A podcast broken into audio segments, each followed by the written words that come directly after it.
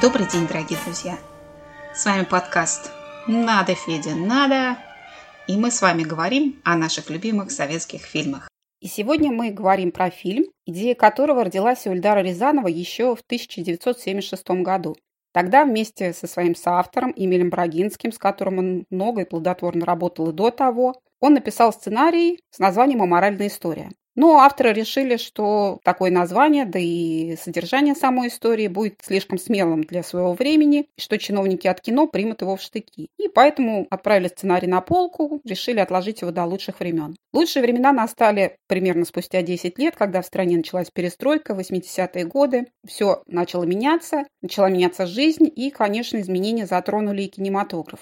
Тогда Рязанов уже замышлял создание очередного фильма. Для него это была картина юбилейная. В качестве режиссера он создавал уже двадцать пятый фильм. И в этот момент он вспомнил, что у него есть сценарий с названием «Моральная история». И пригласил Эмиля Брагинского, чтобы доработать сценарий и немножко адаптировать его к текущей ситуации. Они написали несколько вариантов, добавили некоторые сюжетные линии, героев, кое-что изменили, кое-что доработали. И в итоге получился очень необычный сценарий, в жанре которого прежде, наверное, не было в советском кино, и который сами Брагинский и Рязанов определили как мелодрама с элементами фантасмагории. Фильм получил название «Забытая мелодия для флейты». В главной роли Эльдар Рязанов видел только одного актера – Леонида Филатова. Леонид Филатов был мегазвездой в то время, потому что в тысяча девятьсот семьдесят девятом году вышел фильм «Экипаж», где Леонид Филатов сыграл одну из главных ролей, и зрители буквально обожали его и боготворили. Если бы Филатов отказался, то неизвестно, стал бы снимать Рязанов фильм, но Филатов охотно согласился, хотя раньше ему не доводилось работать с Эльдаром Рязановым. Тем не менее, потом коллеги отмечали, что Леонид Филатов на площадке был очень активным, работал с энтузиазмом и с явным удовольствием. Партнершей Леонида Филатова стала актриса Татьяна Догилева. Она сыграла медсестру, и на эту роль, кстати, претендовала Вера Сотникова. Но Вера Сотникова тогда еще не была особенно известной, она не была опытной актрисой, не была еще популярной. А Татьяна Догилева была в это время уже крупной, известной, знаменитой актрисой, потому что двумя годами ранее вышла комедия «Блондинка за углом», главной героиней которой была Догилева. Кстати говоря, оператор Вадим Алисов, который снимал фильм «Забытая мелодия для флейты», отмечал, что Эльдар Рязанов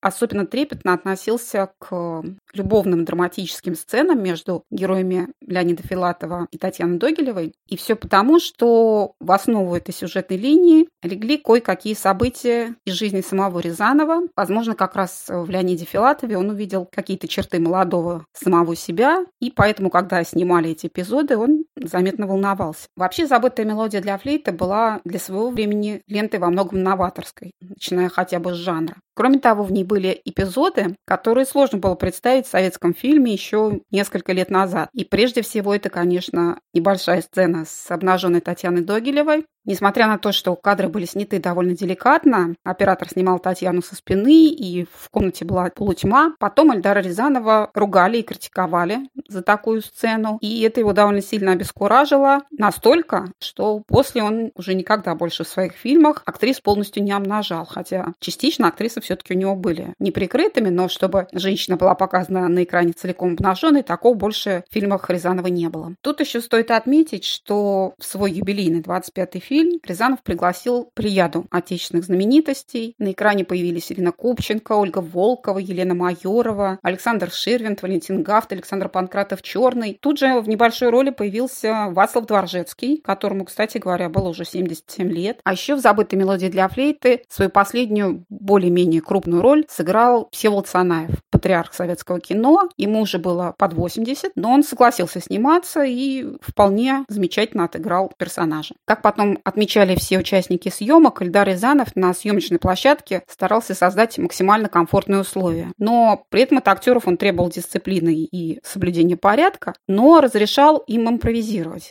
В отличие от многих коллег, которые терпеть не могли импровизации экспромты и запрещали актерам нести отсебятину, Эльдар Рязанов поощрял артистов к экспромтам, к импровизациям и порой даже сам просил что-то придумывать от себя. Шутки, гэги, розыгрыши принимались не только от артистов, но и от других участников съемок, от технического персонала, и многие потом вошли в финальную версию фильма. Единственный момент, по которому были серьезные разногласия между самим Рязановым и его соавтором Эмилем Брагинским, это финал фильма. Рязанов, как и полагается человеку человеку творческому считал, что по законам классической драматургии герой должен выжить. А вот Эмиль Брагинский считал, что герой должен умереть, потому что это все-таки более жизненно, и, скорее всего, происходила эта история в реальности, именно так бы все и случилось. Но, в конце концов, победила все-таки кинематографическая точка зрения. Как мы знаем, герой Леонида Филатова все-таки очнулся. И, по мнению Рязанова, такое окончание фильма позволяло зрителям уходить из кинозала с хоть какой-то, но надеждой. Что самое удивительное, что фильм «Забытая мелодия для флейты» оказался очень пророческим. В нем были показаны герои, кондовые чиновники, против которых общество боролось. Прошло уже тридцать лет, но мы наблюдаем все то же самое. Несмотря на то, что все эти годы общество боролось против засилия чинуш, все оставалось на своих местах. Леонид Филатов после выхода фильма давал интервью, и в этом интервью сказал, что такие чинуши, какие показаны в фильме, которого сыграл он, просто так не уходят, что они до последнего борются за свое. И мы все то же самое наблюдаем сегодня. Чиновники просто так не уходят. Они борются за свое до последнего. Ну и в завершение я традиционно предлагаю вам присоединиться к моему блогу на Яндекс.Дзене «Клуб Советские Фильмы», где мы сможем обсудить и эту картину, и другие картины Эльдара Рязанова и других советских режиссеров, поговорить о сценариях, поговорить о наших любимых героях и обязательно поделиться любимыми цитатами из фильмов.